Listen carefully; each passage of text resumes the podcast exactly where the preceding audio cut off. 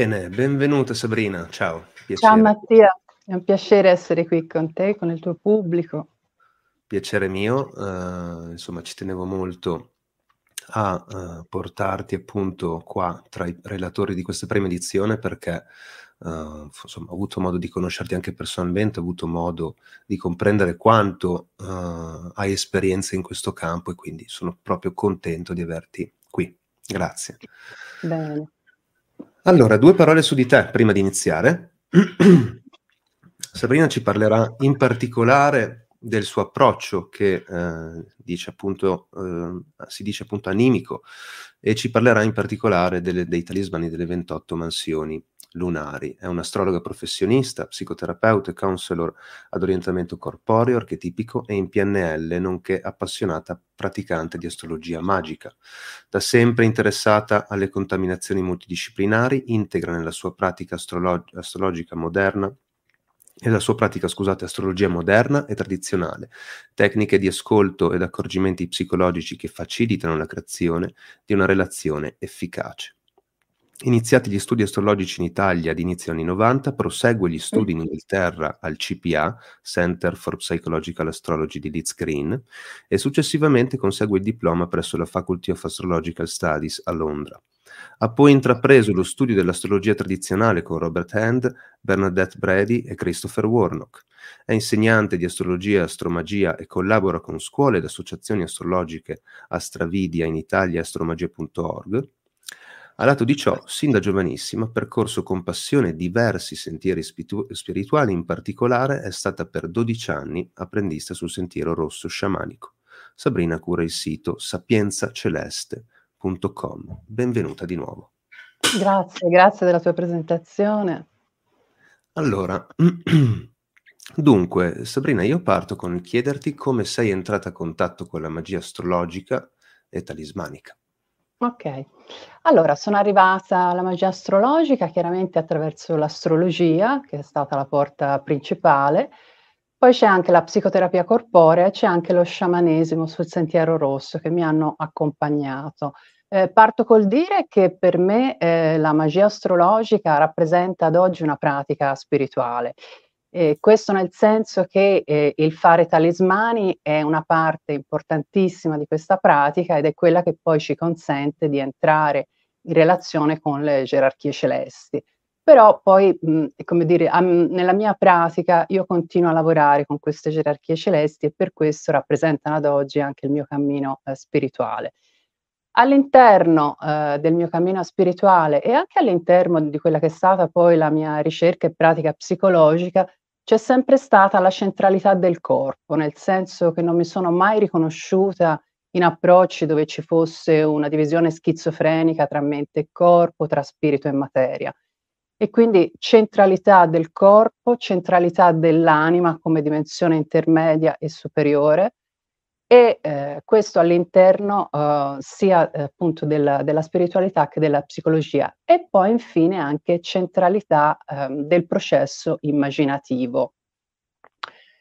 Il, anche all'interno del, appunto dicevo, del percorso psicologico sono arrivata a un punto in cui eh, la parola aveva esaurito la sua funzione, nel senso che è attraverso il corpo che si accede ad una verità più grande della persona, ad una narrativa più profonda, che spesso è anche contraddetta da quello che la persona può dire di sé, però la verità del corpo è una verità uh, che non mente mai. Nel uh, cammino sciamanico che ho fatto sono stata appunto apprendista sul sentiero dei capelli intrecciati che combinava l'insegnamento toltechi con quello degli Opi del Nord America il segnamento tolteco è quello di Castaneda per intenderci.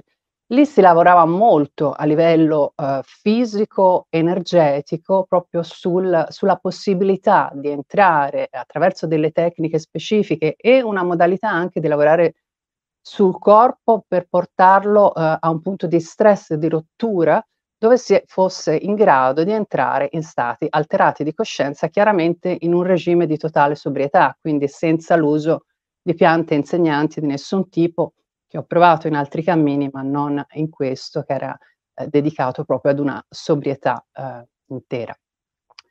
Ehm, quindi mi sono recata in Arizona, ho fatto molte cerimonie su questo cammino ed è un pezzetto che mi porto dietro nella mia pratica astromagica, perché tante tecniche che ho maturato su quel cammino, ehm, sono rimaste parte, ehm, della mia pratica.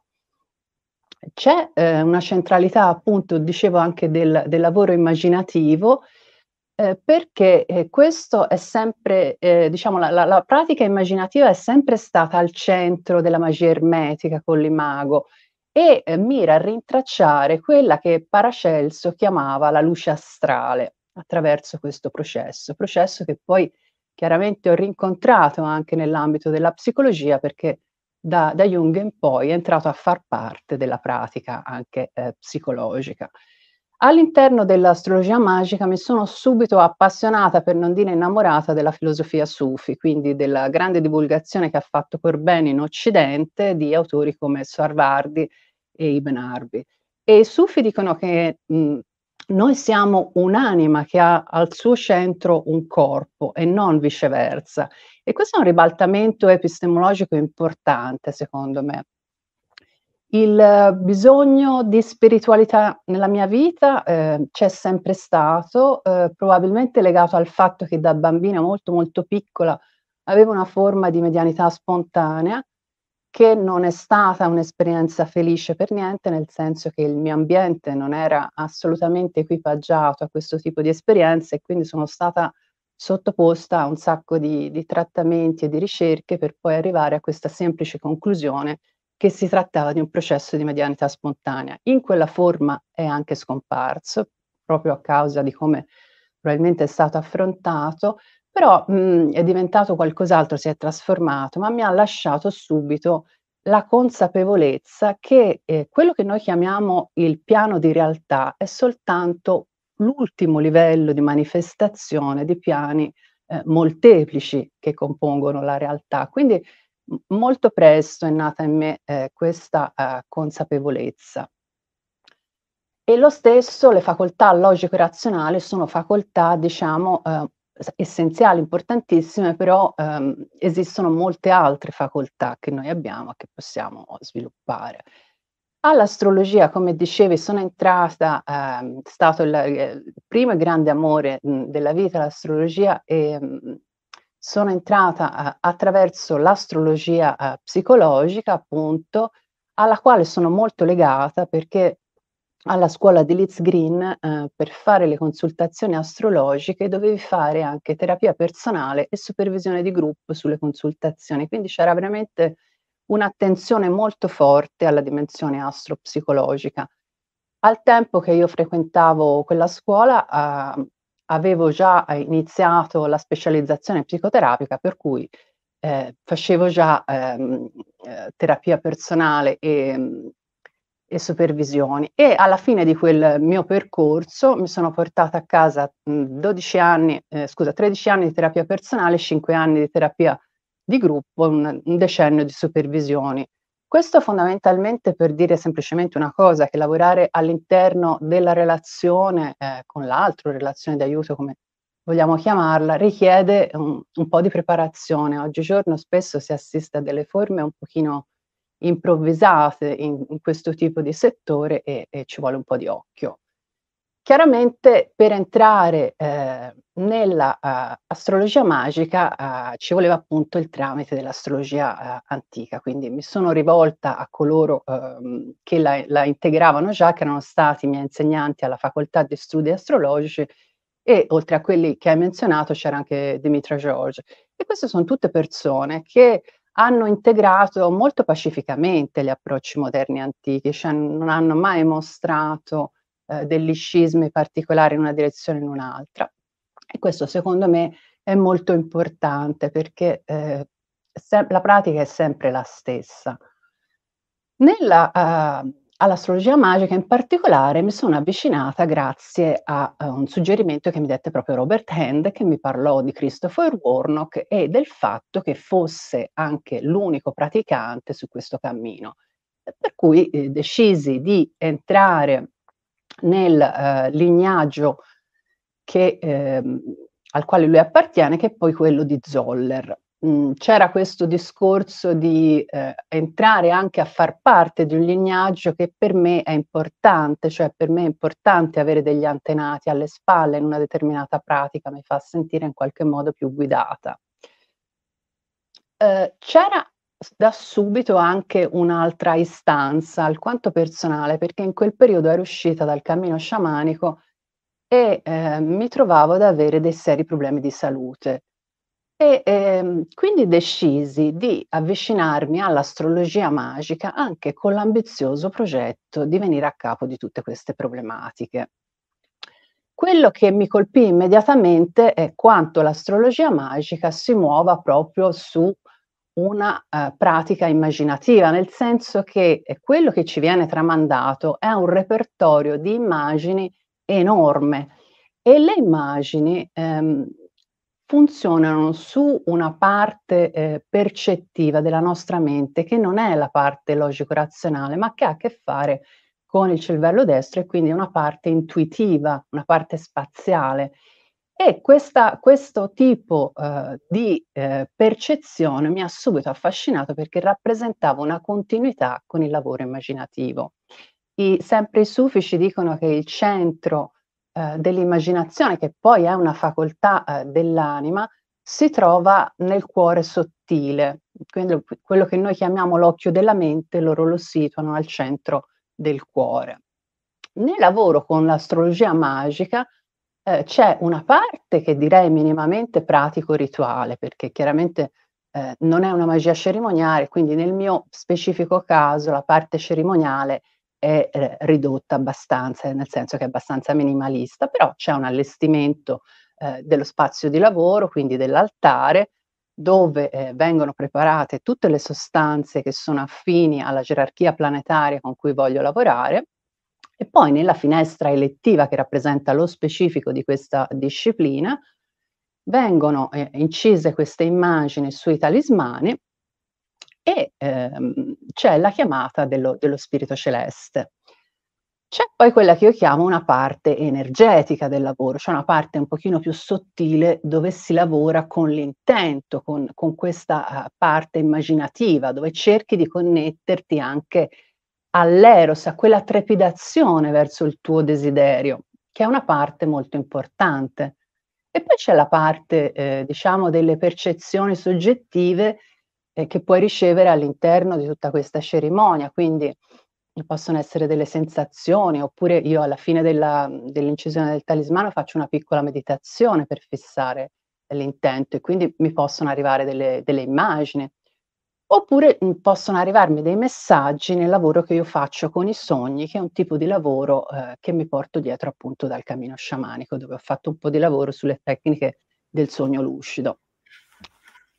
Attraverso eh, questo tipo eh, di, di, di, messaggi che posso ricevere, ehm, c'è stato un contatto eh, interessante con eh, lo spirito della ventiseiesima mansione lunare, di cui vi parlerò dopo, che eh, mi, mi, è, mm, mi, è, apparso proprio in sogno e a questo spirito avevo chiesto di ehm, mostrarmi qualcosa di più riguardo alla sua essenza e eh, mi ha indicato delle specifiche fonti eh, che praticamente riportavano un funzionamento di questo specifico talismano che era uh, oltre gli usi che io conoscevo, perché solitamente questo, uh, come vedremo poi, è un talismano legato all'amore. In realtà mi hanno fatto vedere che esisteva un altro uso di questo uh, talismano.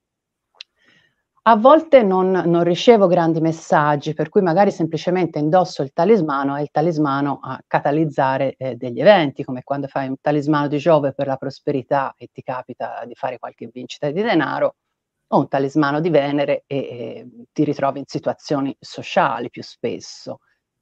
Eh, il mio intento che avevo eh, di entrare in questo percorso per facilitare anche una guarigione, alla fine l'ho raggiunto. Non è stato però un percorso passivo dove io mi sono limitata a indossare il talismano e voilà, sono guarita.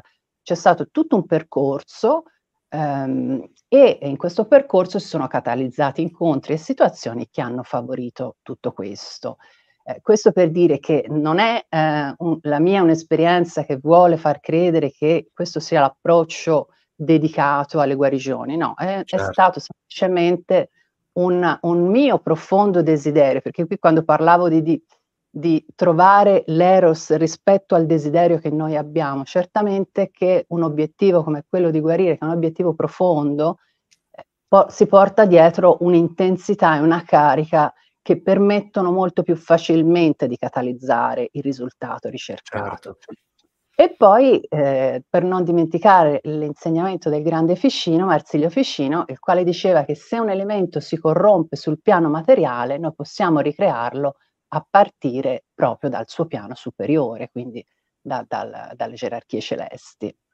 Ecco, questo un po' in soldoni è stato il mio incontro eh, con l'astrologia magica che è una pratica che mi permette in qualche modo di continuare quel percorso di connessione con la mia anima, con la natura e con questo processo immaginativo. Ottimo, grazie Sabrina, ottima, insomma un'ottima apertura anche al netto del fatto di come ti sei approcciata eh, a questa, questa, tradizione e anche il fatto che appunto ci fosse da parte tua una necessità che eh, andava poi nel campo proprio della cura, è un qualcosa di molto personale che secondo me può veramente essere mh, di ispirazione in un certo senso per quelli che ci stanno seguendo perché è un qualcosa di, ripeto, molto personale e certo. quindi da mettere alla prova nel proprio vissuto, eh, molto interessante. Io eh, ovviamente tutti coloro che ci stanno seguendo possono fare domande, le fate eh, nella sezione commenti in maniera che poi verso la fine se c'è un po' di tempo vediamo appunto di eh, porle a Sabrina. Ti chiedo brevemente, diciamo, se riesci, mh, meglio, se credi che esista una differenza tra i termini magia astrologica e magia talismanica, che diciamo da, dall'esterno possono in un qualche modo confondersi, ecco, confondere chi approccia questa tradizione. Certo. Allora, partirei col dire, mhmm, dando una piccolissima definizione della nostra disciplina, mhmm, in nel senso di darle un contesto filosofico di riferimento e anche culturale. Quindi direi che ci riferiamo a una disciplina dove prevale, ehm, la filosofia platonica, aristotelica e neoplatonica, nel senso che la visione cosmologica è quella delle 9 sfere concentriche che vanno dal primo mobile al mondo sublunare ed ogni sfera ha un angelo tutelare ed un pianeta adesso associate. Vigono le simpatie oss- che sono legate alle eh, proprietà eh, occulte, alle virtù occulte delle diverse sostanze che appartengono ad una stessa eh, catena di corrispondenze che poi ha a che fare con il, il principio ehm, planetario a cui appartengono.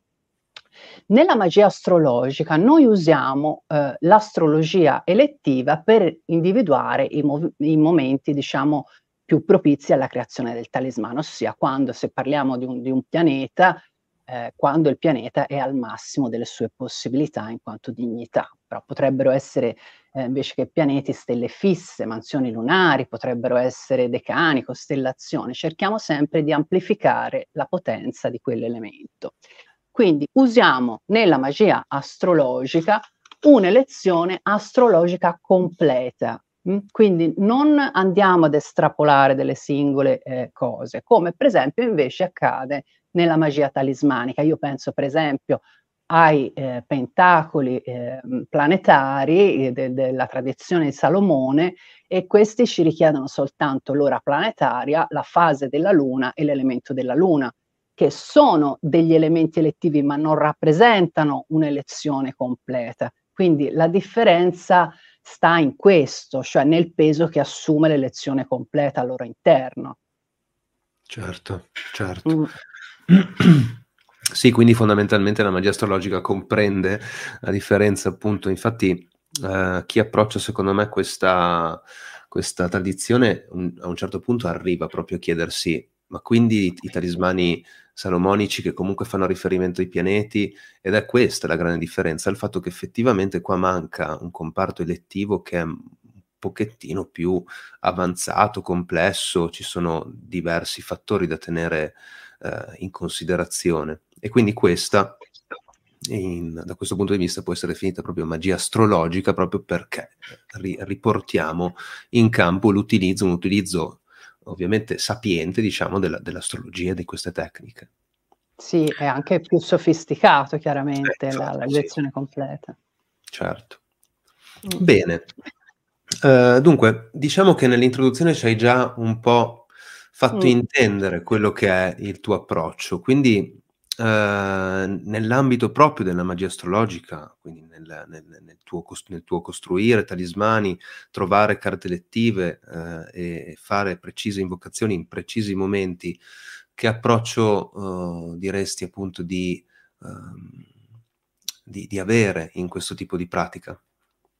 Allora, lo, mhmm, lo chiamo approccio animico, di anima, perché mh, per una serie di motivi. Il primo è che cerca di lavorare con la parte più vera della persona, ossia poi dopo vi spiegherò che cosa significa nel dettaglio questo, cioè a volte mi può arrivare una persona che mi porta un bisogno e in realtà questo bisogno quando poi lo andiamo a aprire un pochino risulta un falso bisogno. Questa cosa per me è molto importante, non tanto perché ho la fissa psicologica di riportarla alla sua verità, ma perché ho bisogno di rintracciare quell'eros che è legato al vero desiderio, perché il vero desiderio è sempre carico di eros, è sempre carico di questa energia, mentre il desiderio cervellotico è scarico da questo punto di vista. Quindi da una parte animico perché vuole portare fuori il desiderio vero, quello dell'anima. Eh, poi animico anche perché eh, lavora con la dimensione intermedia, c'è un grande lavoro su questa dimensione intermedia che appunto sempre nel mondo dei sufi eh, diventa il mondo immaginale e questo mondo immaginale è, eh, è, un mondo intermedio dove esiste eh, la copia originaria di tutto ciò che esiste, ma non solo sulla Terra, anche su, su altri mondi. Quindi eh, noi da lì possiamo tirare giù un'infinità di cose, però eh, il punto è che in questo regno si entra con l'anima, con il doppio, non si entra eh, con la mente. E quindi eh, anche qui un, chiamarlo animico per me ha questo senso. E infine animico perché sta a metà tra l'approccio più pratico alla magia, alla magia, astrologica e l'approccio devozionale che vedremo poi nel dettaglio nel corso della giornata perché abbiamo esponenti anche di questi altri approcci. Certo. Quindi io mi situo nel mezzo, gli spazi intermedi e liminali sono i miei spazi e quello che faccio quando voglio lavorare con una, con una gerarchia Appunto, inizio con il trovare una buona lezione astrologica completa, l'attenzione a questo livello è molto alta, appunto come dicevi anche tu Mattia, e eh, ci sono dei criteri definiti. No? Qui per esempio è dove poi la nostra comunità eh, si confronta molto, ognuno poi eh, ha la sua idea e questo è quello che differenzia anche maggiormente i praticanti gli uni dagli altri. Non perché qualcuno di noi, questo a mio avviso è la mia, è la mia posizione, abbia la verità in bocca, ma perché ognuno di noi eh, segue una tradizione piuttosto che un'altra e quindi ci confrontiamo e abbiamo delle idee diverse su questo. Talvolta succede che si debbano aspettare anni prima di poter creare un talismano perché non si verificano le condizioni elettive di cui abbiamo poi bisogno. Quando eh, riusciamo a crearlo e quindi a eh, usare, eh, nel, nella mia pratica uso i materiali relativi a quella gerarchia e quindi cerco di portare attenzione a questo livello, creo il talismano incidendo queste specifiche immagini, perché appunto il cuore della pratica e quello che ci viene tramandato come potere magico sono proprio le immagini creo eh, appunto la, la, la situazione per, per, lo svolgimento della, della pratica, medito, eh, indosso eh, il talismano e chiedo anche dei messaggi in sogno. Le richieste che faccio alle gerarchie possono essere eh, specifiche, come nel caso di questa mia guarigione, oppure possono essere più aperte, nel senso che magari eh, chiedo di, di, che, che, siano sollevati degli ostacoli sul mio cammino, piuttosto che ehm, qualcosa eh, del genere. Cerco di eh, lavorare con questa pratica più che altro per rafforzare eh, la mia connessione con l'anima, con il doppio e con le gerarchie celesti, quindi di compiere un, un percorso a questo livello. Um, questa parte um, secondo me, eh, come dire, riguarda poi l'interiorità del praticante e ognuno avrà il suo approccio a questa parte. Eh, non se ne parla quasi mai e qui secondo me è dove eh, forse come comunità eh, vogliamo un pochino interrogarci intorno a questo aspetto perché appunto eh, la priorità che viene data è soltanto ed esclusivamente legata all'elezione astrologica ma eh, l'elezione astrologica senza anche una, un, una parte energetica, a mio avviso, risulta un, un, pochino mancante. Però, eh, detto questo, eh, nella mia pratica posso raggiungere lo stesso dei risultati pratici anche partendo appunto da un punto di vista eh, più alto e quello che eh, mi interessa fondamentalmente, essendo che ho una visione, diciamo, di tipo eh, ermetico e neoplatonico, sia per quanto riguarda l'astrologia, sia per quanto riguarda eh, l'astrologia magica, quindi una visione eh, simbolica ed archetipica. Eh, quello che mi interessa, dicevo, è eh, la, proprio la specificità del linguaggio eh, astrologico, nel senso di eh, trovare l'astrologia il sistema di indagine più completo per il micro e il macrocosmo, cioè sia per indagare l'animo umano che per indagare eh, il mondo, l'universo. E a volte ci sono proprio delle, delle, connessioni, dei risultati letterali rispetto alle simbologie astrologiche. All'interno della, della filosofia ne- neoplatonica ehm, ho sempre privilegiato uh, l'insegnamento di Giamblico, perché Giamblico porta all'interno della filosofia un approccio che oggi definiremo sciamanico, ossia un approccio dionisiaco. La teurgia, di cui lui è sempre stato un fermo sostenitore, era il modo che aveva l'anima che, eh, prima di tutto, si incarnava totalmente eh, sul piano materiale, quindi per lui la materia non era come per Plotino la fonte de- di ogni male, ma era la possibilità di ritrovare nella natura il divino. Questo divino che si era ehm, in qualche modo si era eh, disperso in mille frammenti nella natura e eh, soltanto calandosi pienamente al suo interno si può ritrovare questa dimensione di profonda sacralità perché tutto ciò che appartiene alla natura eh, appartiene alla divinità.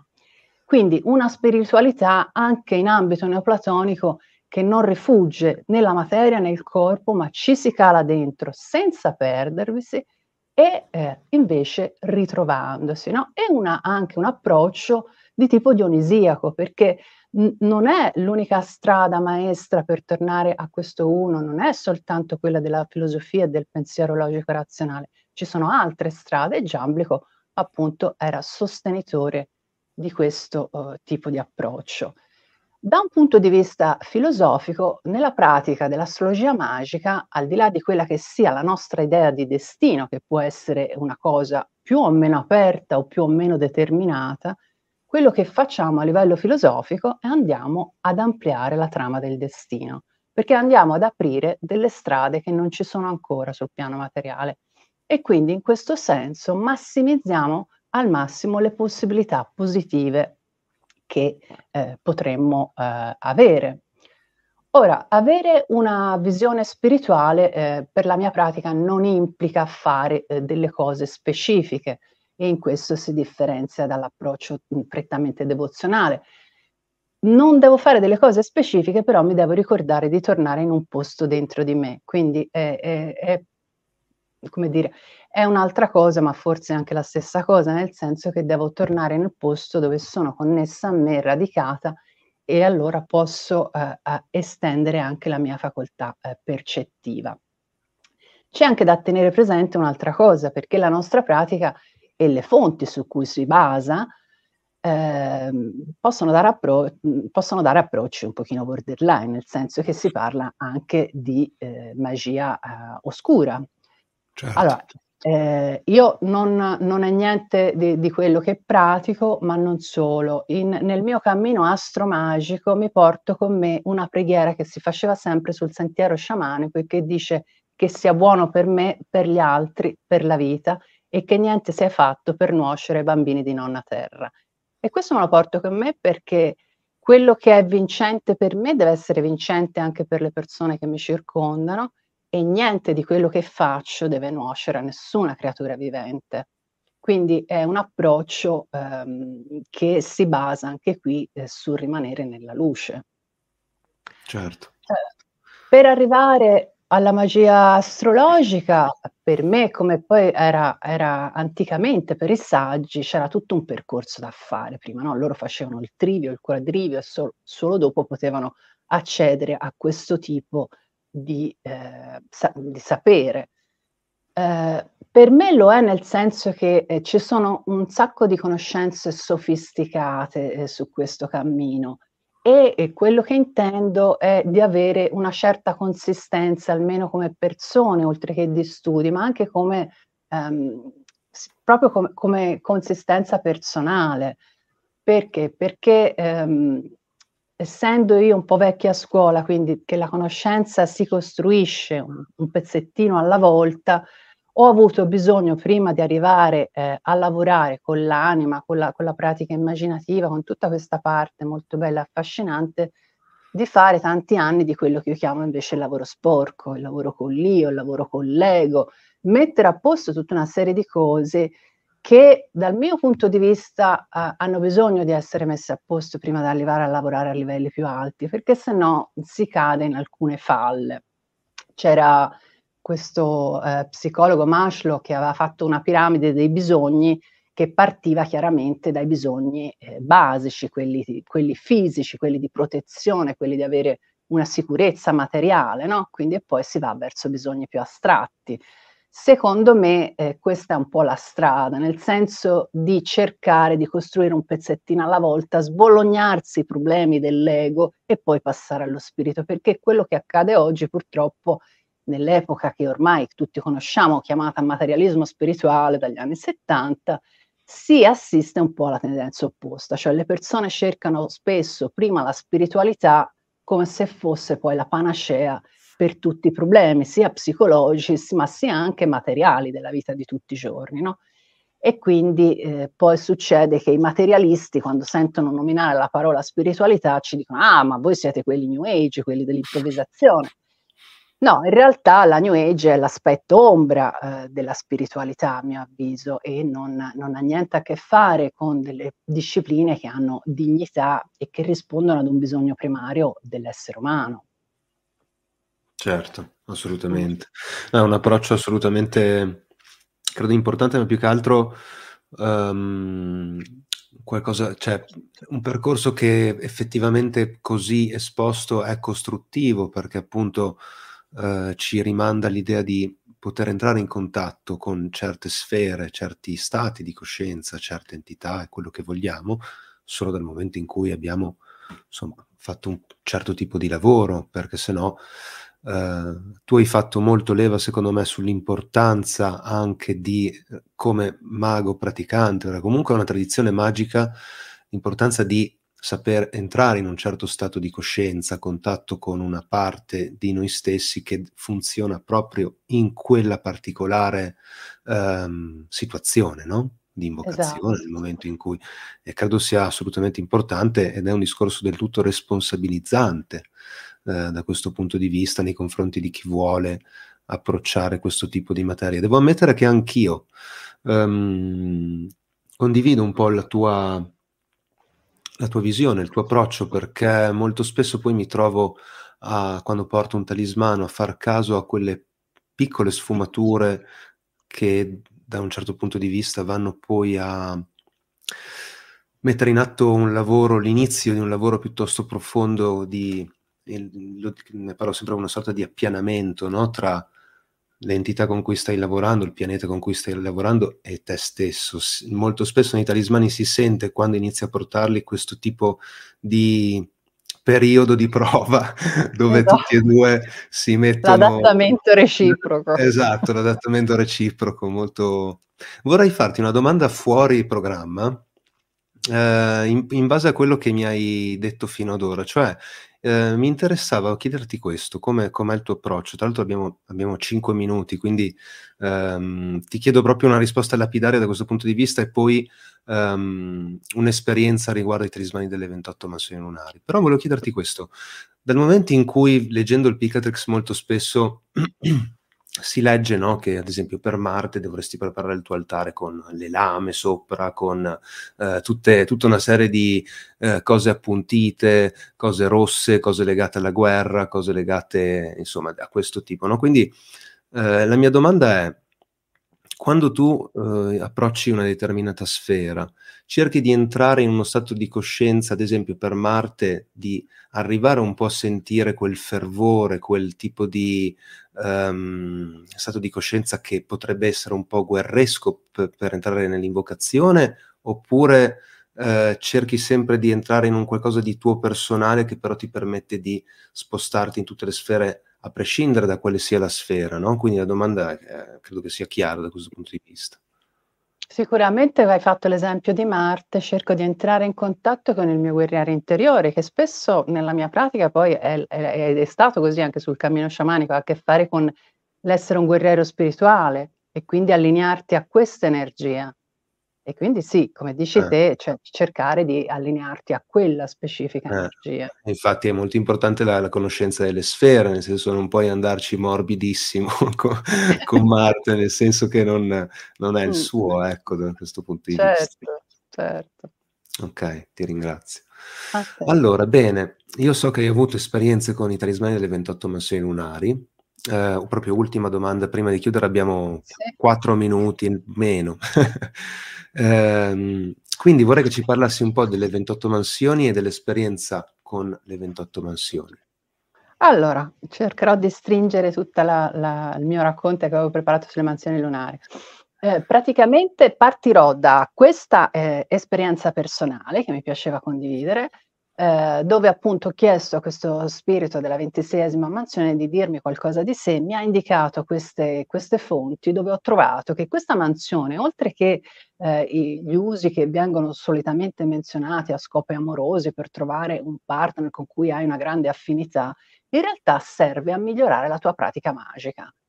E questa è, è stata la, la, la sorpresa più bella perché eh, proprio riguarda la, la, l'amplificare i tuoi poteri magici, l'alchimia e il lavoro con gli spiriti. Quindi mi sono fiondata subito a fare eh, i primi talismani di questa mansione, ci ho lavorato per un paio di anni e devo dire che eh, è stato una, un ottimo eh, ingaggio, nel senso che eh, certo non ho parametri, non abbiamo mai parametri per valutare certo. il successo di un talismano, questo è in assoluto, però ci sono stati dei passaggi significativi e ci sono stati dei risultati importanti. L'ho usata anche poi nell'accezione, senza la parte romantica, di trovare delle persone con cui avere affinità e quindi intorno a questa pratica ed è stato anche grazie a quella che sono entrata in contatto con tanti praticanti, fra cui anche te.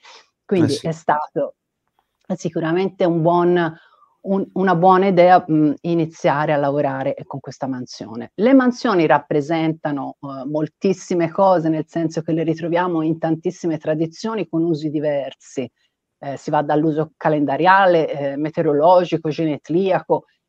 Noi ci interessa la specificità delle mansioni ad usi magici, mh, quindi eh, sono le mansioni che usiamo proprio per la pratica magica. Sono mansioni tropiche, come tropico e lo zodiaco che usiamo nella nostra pratica astrologica, e le fonti più importanti per lavorare con eh, le mansioni lunari sono Ibn al-Atim sulle mansioni eh, della Luna, eh, dove eh, troviamo quelle che poi sono le mansioni attribuite a Plinio, che troviamo alla fine del Picatrix. E queste mansioni hanno tutte le indicazioni talismaniche che ci occorrono, sia in termini di immagini, scopi magici, materiali e suffumigazione. Quindi ehm, molto complete. Ci sono ehm, un altro tipo di eh, mansioni che hanno questa specificità, che sono le mansioni Kankaf l'indiano, che non sono presenti nel Picatrix, ma ritroviamo in Astromagia, che è uno dei testi più completi per il, la trattazione delle mansioni.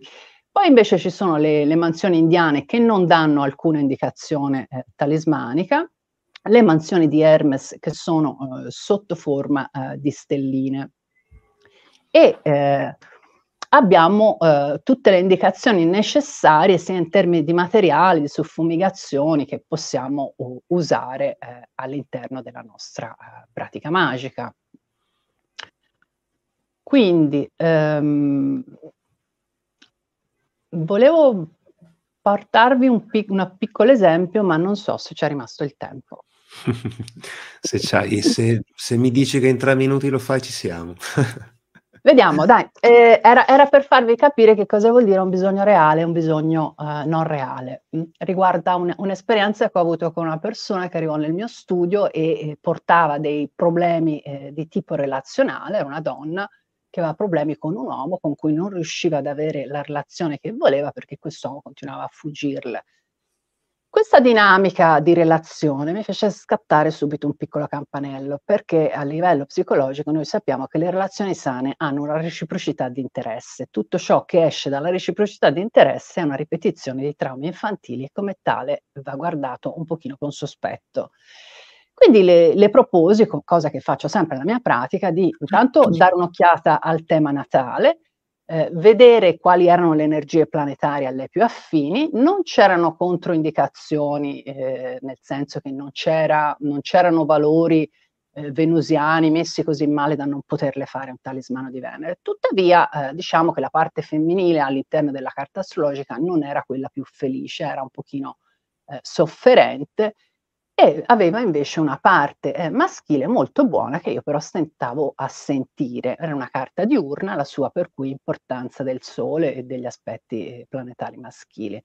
Le propose di fare un paio di sedute su eh, questo tema del, del, delle relazioni di quest'uomo che scappava e che lei inseguiva. Accettò, faceva un proprio giusto due, due, due consultazioni, lei riconobbe in questo uno schema che aveva con suo padre e eh, a questo punto io le dissi eh, che le avrei fatto più volentieri un talismano solare perché sentivo che aveva bisogno di recuperarne tutta la stima e il valore di sé, perché quando hai stima e valore di sé eh, non corri da nessuna parte, ma stai in un'attenzione dove verifichi se quello che provi è reciproco o meno. Eh, lei ha accettato, devo dire, si è, si è molto affidata. Questo ha fatto sì che lei riprendesse in mano tutta una serie eh, di desideri personali che aveva realizzativi e cosa tipicamente femminile che le donne spostano a volte proprio di netto sulle relazioni invece che viversi i propri desideri. Quindi ha ripreso in mano questi desideri, ha fatto i suoi percorsi, voleva diventare una scrittrice, eh, si è un pochino dimenticata di quest'uomo, cioè ha smesso di, di, di corrergli dietro, ma così senza volerlo in qualche modo. E quest'uomo ha tirato fuori degli atteggiamenti molto puerili, cosa che l'ha fatta allontanare. Nell'arco di sei mesi, un, otto mesi, ha incontrato una persona con cui ha iniziato una relazione molto positiva e reciproca. Ora, io avrei potuto andare dietro al, al fatto che eh, problematica relazionale uguale, relazio- eh, uguale talismano venusiano, e in questo modo forse l'avrei fatto avvicinare quest'uomo che la inseguiva, però il punto è, era questo il desiderio originale, quello carico, quello... No, evidentemente no, perché se no certo. eh, non si certo. operava. Quindi, qui è dove io trovo che tutte le discipline si uniscono per poi servire la persona, no? non sono in conflitto, non è che la psicologia va in conflitto con, la, con, la, con l'astrologia magica o con cioè tutto è, è, è, lì al servizio della persona. No, credo che sia proprio la capacità di saper comunque valutare maggiormente una situazione, farsi qualche domanda in più, eh, come dici tu, appunto, sviluppare quella consapevolezza tale per capire se è lì il problema oppure no.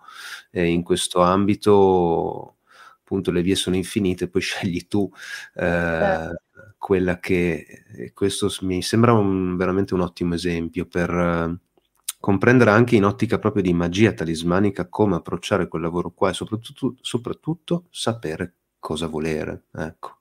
Esatto, esatto. Essere proprio tutt'uno con il tuo desiderio, che sia veramente vero. Eh sì.